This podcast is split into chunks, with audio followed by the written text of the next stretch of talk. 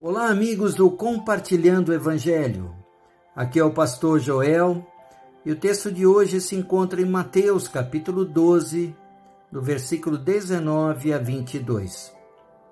Não discutirá nem gritará, ninguém ouvirá a sua voz nas ruas, não quebrará o caniço rachado, não apagará o pavio fumegante, até que leve à vitória a justiça. Em seu nome as nações porão a sua esperança. Então levaram-lhe um endemoniado que era cego e mudo, e Jesus o curou, de modo que ele pôde falar e ver. Encontramos no ministério de Jesus, desde o início, que ele não provocava, ele não gritava, não ficava discutindo, mas ele cumpria o propósito de Deus, anunciando o reino de Deus, o perdão de todos os pecados. Da mesma forma, ele diz que ele não quebrará o caniço rachado. Muitas vezes a pessoa está quebrada, a pessoa está rachada, a pessoa está com seu pavio, a sua vida praticamente no último segundo de vida. Jesus é capaz de restaurar todas as coisas. O homem olha para aquela situação e não acredita que há soluções. A vida destroçada, a vida destruída, a pessoa reconhece que não tem mais jeito.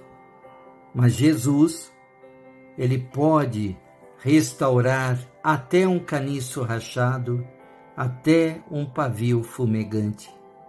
Em seu nome, todos nós colocaremos a nossa esperança. Por isso, creia. E para você crer, o próprio Senhor narra aqui no texto que um endemoniado foi apresentado a ele, cego e mudo, e Jesus o cura de uma maneira extraordinária. Jesus se importa comigo e com você. Vamos orar? Querido Deus Todo-Poderoso, em nome de Jesus, nós te pedimos, mesmo que a nossa vida esteja quebrada como um caniço rachado, assim como o fogo do nosso coração, do nosso espírito, aquele pavio que está a ponto de ser apagado, a vida desaparecer.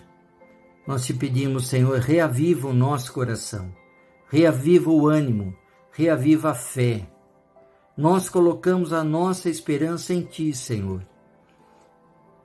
Senhor, se esta pessoa que ouve esta oração precisa de um milagre, precisa de uma cura, que ele receba esta cura hoje, em o nome de Jesus Cristo, para a honra e glória do Teu nome. Amém.